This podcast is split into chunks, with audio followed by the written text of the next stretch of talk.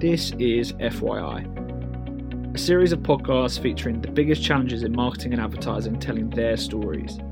These are honest and open conversations and will break down the barriers as to the who, the why, the what, and the how of best in class marketeers from a variety of different sectors. Each week we'll be profiling a different person, learning about their journey, and having a bit of fun along the way. This week's podcast guest is Alex Harris, owner and head of marketing of London Esports, a UK based esports organisation. Alex is a natural innovator and esports marketing extraordinaire, having worked in senior roles at Excel Esports, KFC Gaming, and the Esports Awards, all while studying for a degree at the University of Bristol. We talked to Alex about his journey getting into esports and the challenges facing a young marketeer balancing university studies and full time roles making major decisions in professional esports organisations.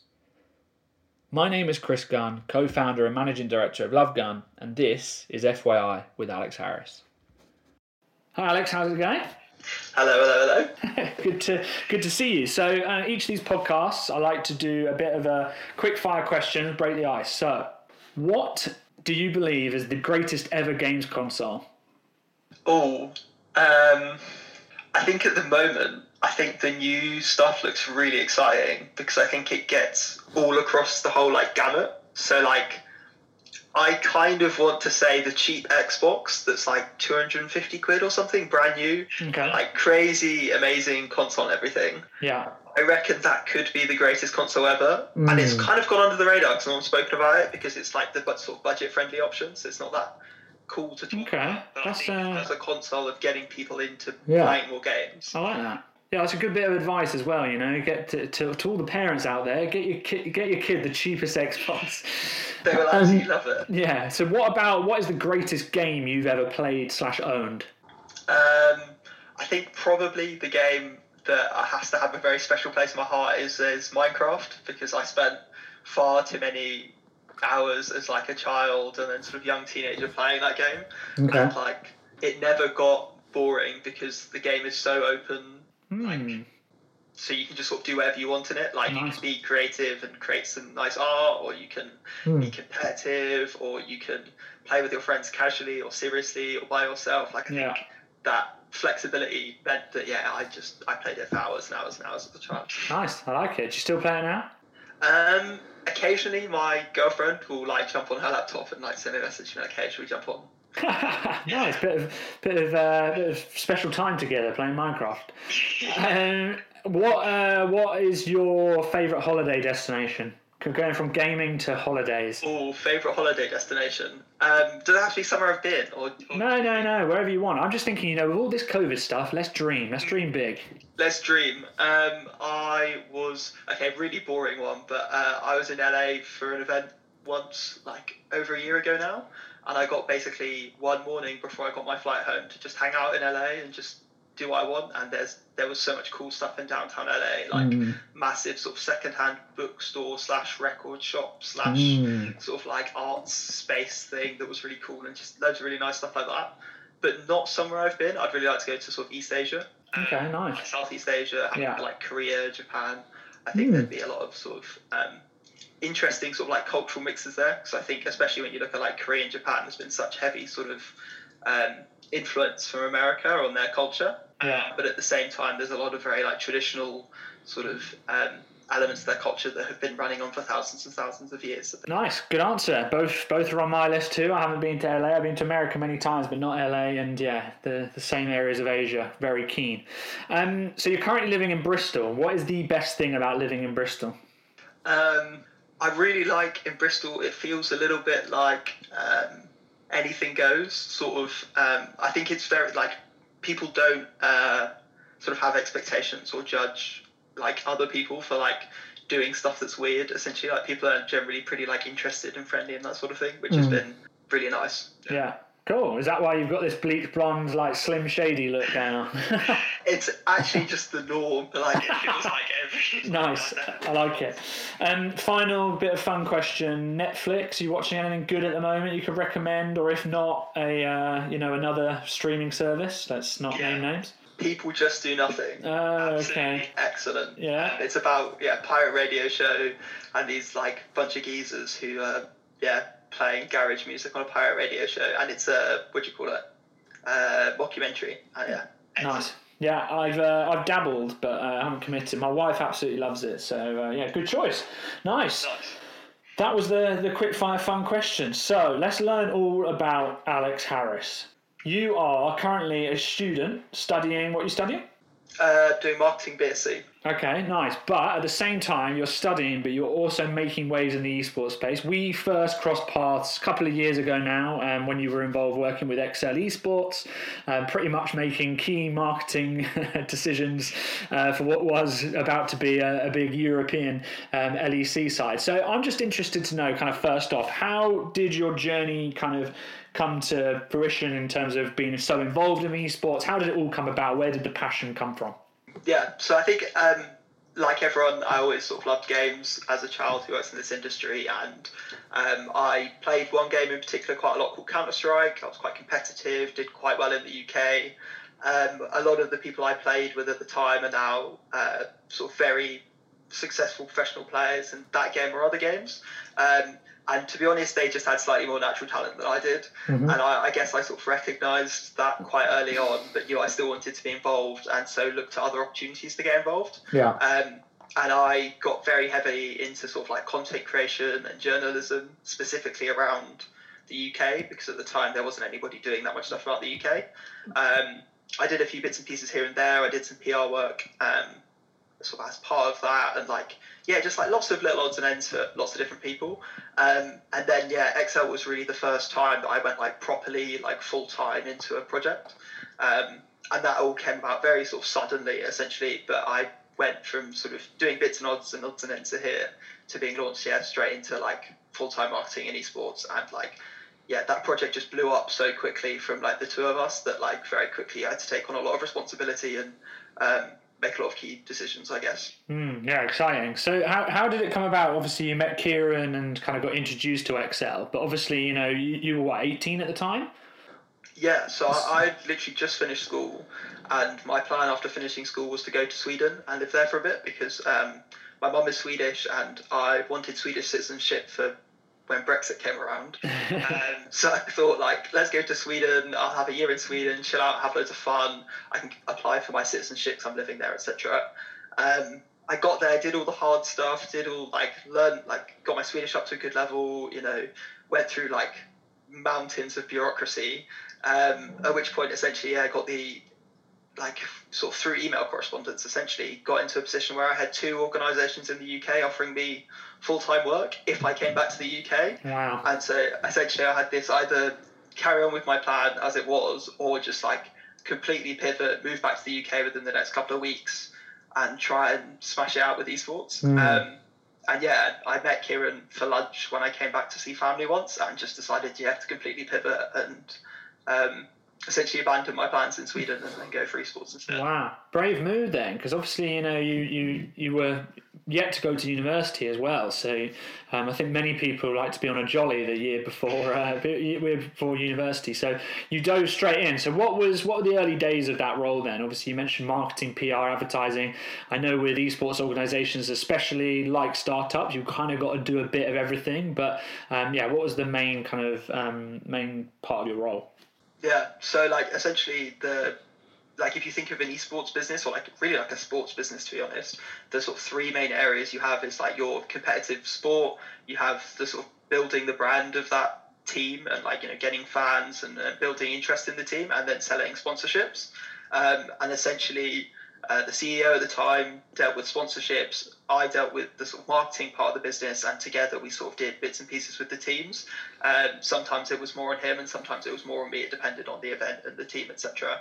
Um, but yeah, and it meant that literally having to do everything from sort of like making small bits and pieces of social media content and tweeting out to sort of account managing sponsors that we had at the time and making sure that they were getting the ROI that they had paid for. Mm. Um, which yeah in a way was carnage and it meant that sort of like nothing quite got done right but everything Mm. got done Yeah. um, but at the same time we I mean I learned so much in that time because it was just getting involved in everything. Yeah. Um, that it meant that sort of afterwards, like I've been sort of freelancing for about a year at this point. Yeah. I've done a little bit of everything, Mm. and so if a hole needs plugging, I can probably plug it, uh, which has been yeah very Nice. nice. So do, do you do you like that then in terms of your role? Do you like doing a bit of everything, or have you learned from that experience? Actually, no, I you know I want my niche to be a bit in this area.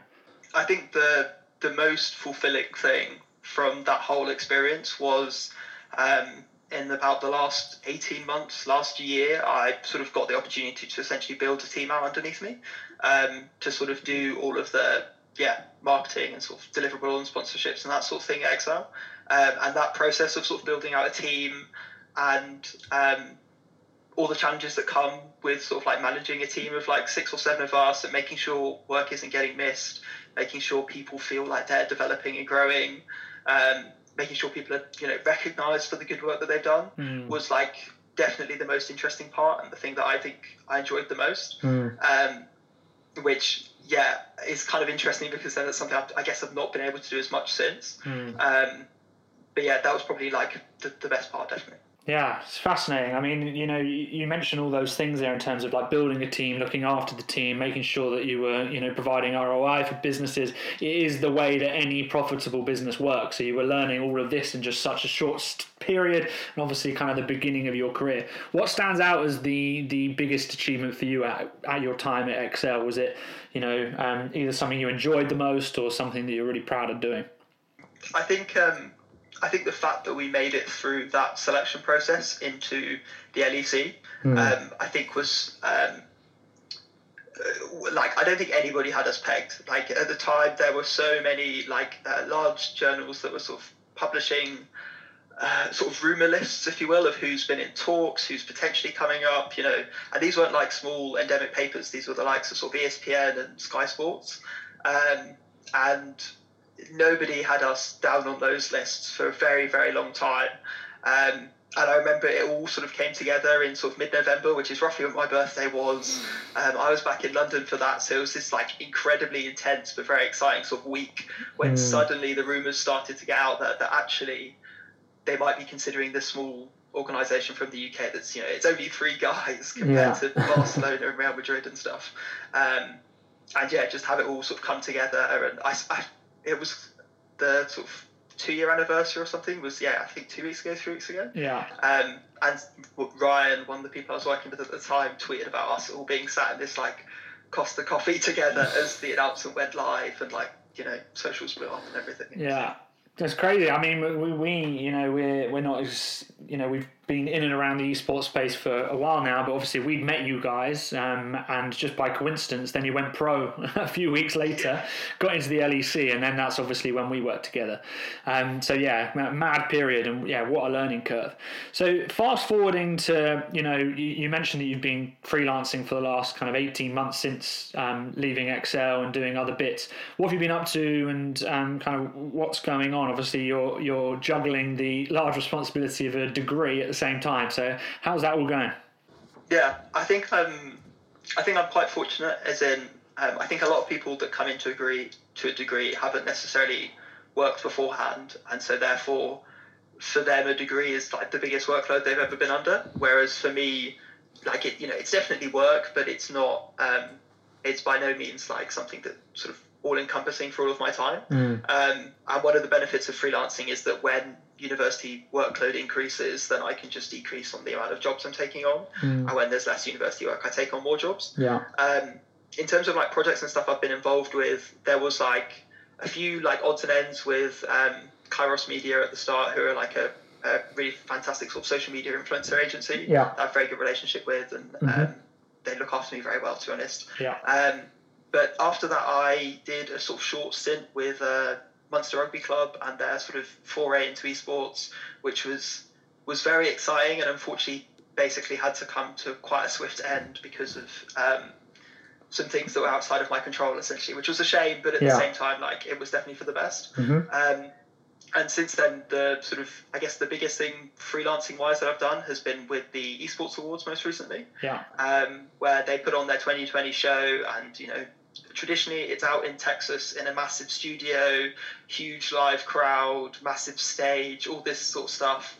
And unfortunately, because of COVID, none of that's possible. Mm. Um, so they've had to take a massive pivot with their show and essentially mm. produce a sort of CGI yeah. environment and flying around this sort of CGI environment with green screened presenters brought into the show and incorporating sort of home footage from people.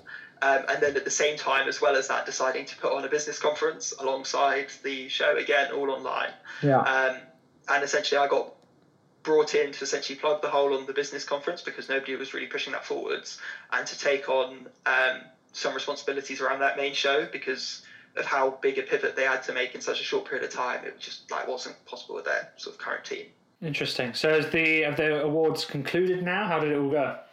Yeah, it went really, really well actually. I was, I think we were all expecting a lot of tech issues because of the fact that yeah we had we didn't want to just do a sort of traditional Zoom live stream that you would see like out of most people at the moment to be honest. Mm. we wanted to do something that felt special and premium because it's been a really tough year for i think a lot of people. And so like celebrating the industry and this year in that industry had to sort of be something special to recognize how difficult things have been. Yeah. Um, and so yeah that sort of big pivot i think we were all expecting a lot of issues and there were there were definitely a lot of issues but thankfully it sort of all came together at the last minute. Yeah. Um, which I think is like you know the main thing that we're all really really worried about. Um, but yeah, it all came together, so it was yeah, it was good fun. Amazing, congratulations!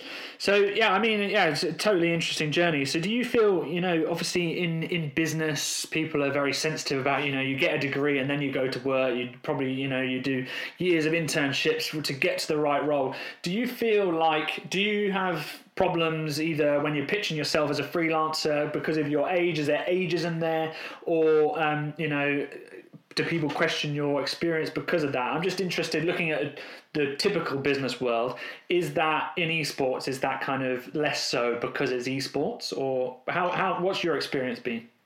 Um, I think it depends a lot on who you talk to. To be honest, um, I think um, I definitely make a very conscious effort to hide my age. Yeah. Every single, like even on stuff like social media or whatever. Mm-hmm. Um, just because I know that people will take me less seriously because of my age. Yeah. I think I'm in a fortunate position where if I didn't have a degree, I would probably be fine. Yeah. But um, it's more like a sort of it's a great sort of plan yeah. C, plan D, whatever it comes apart.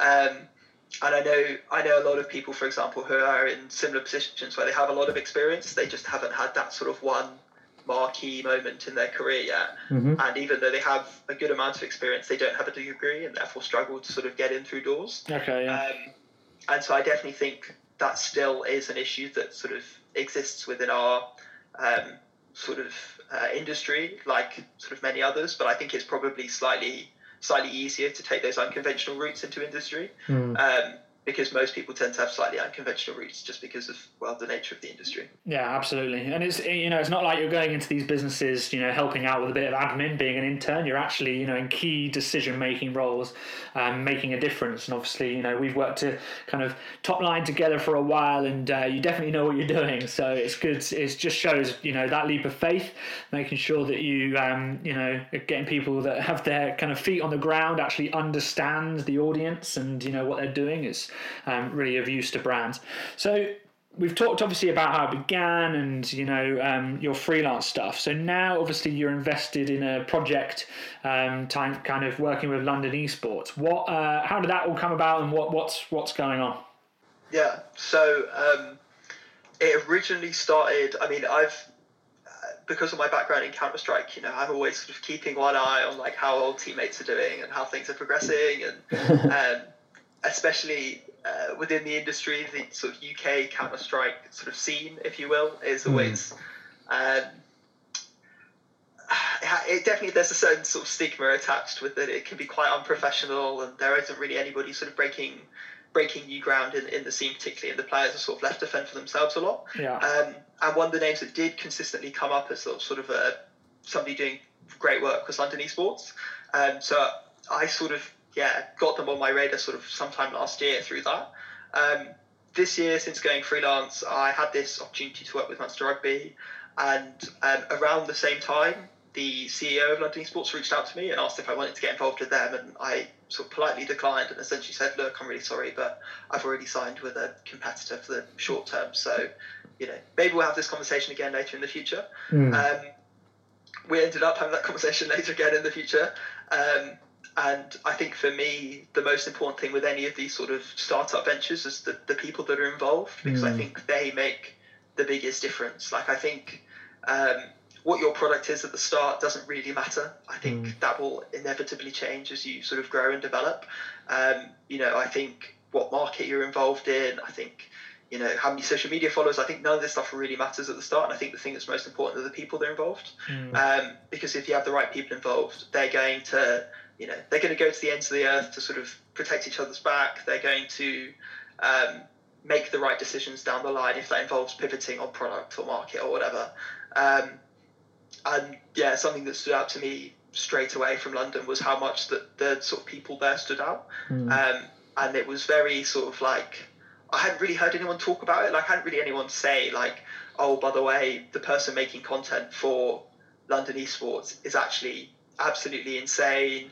Has a background of working with universities. Has got like a, a degree and has been making content for ten years and like all this sort of stuff. Um, and it's like, yeah, I don't, I don't know why nobody's nobody's still talking about it. To be honest.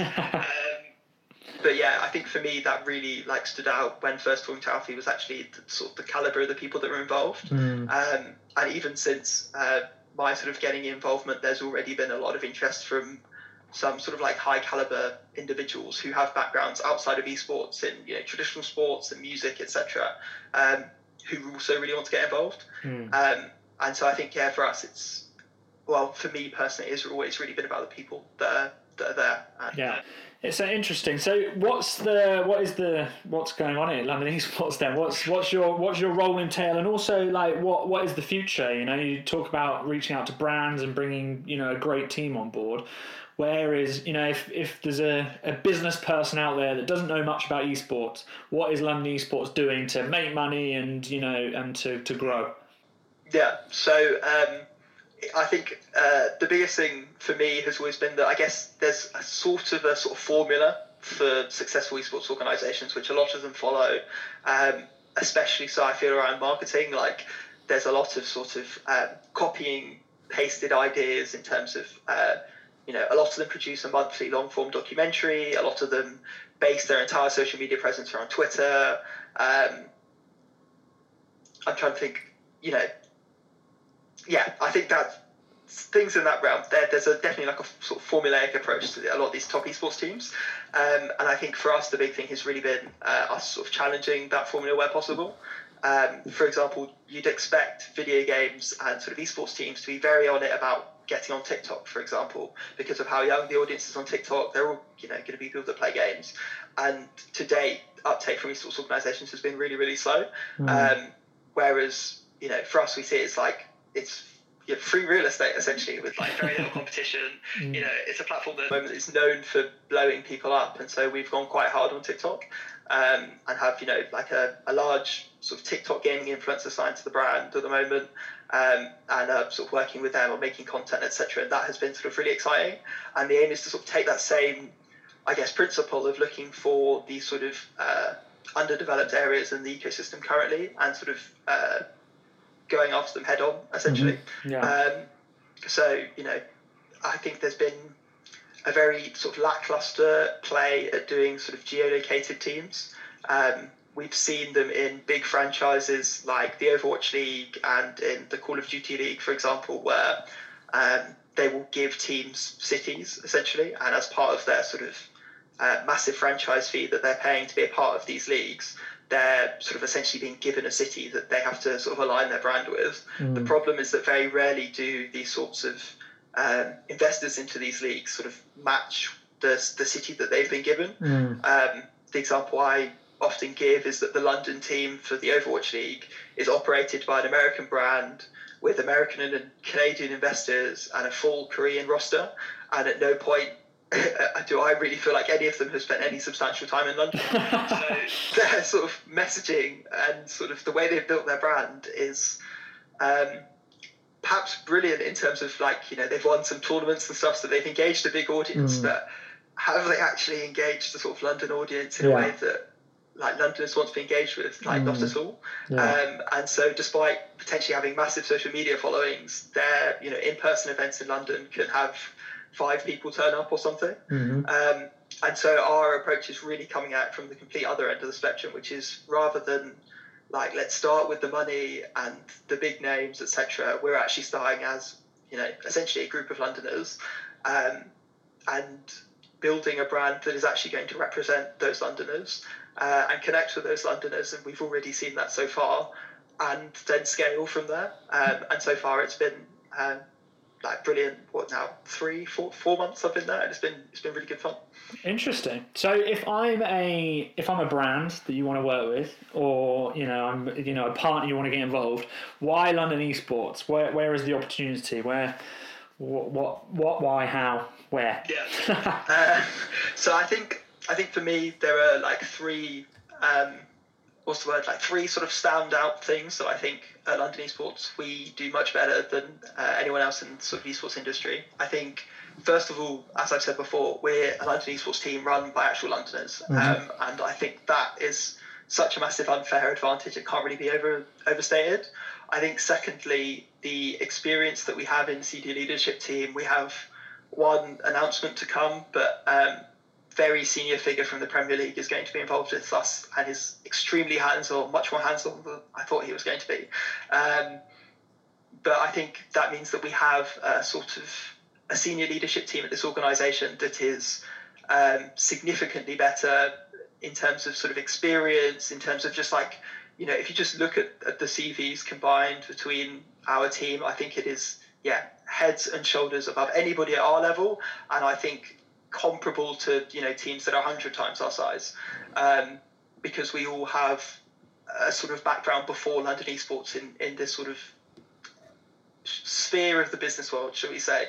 Um, and I think the last thing is that we, I think in esports there's a big issue with uh, sort of uh, virtue signaling and people sort of talking the right talk, but then not necessarily backing it up with the right walk.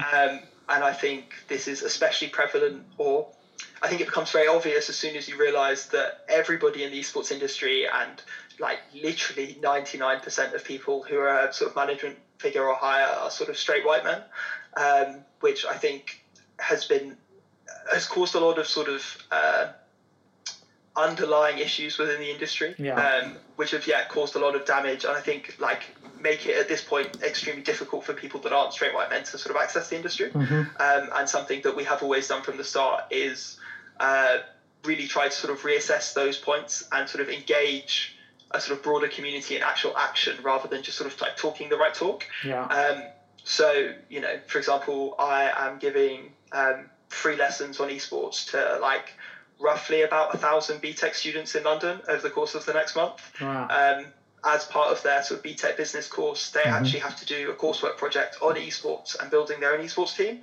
Um, and you know, I'm I'm going to get out there and just like try and help these these kids do something that potentially a large portion of them have never heard of before yeah.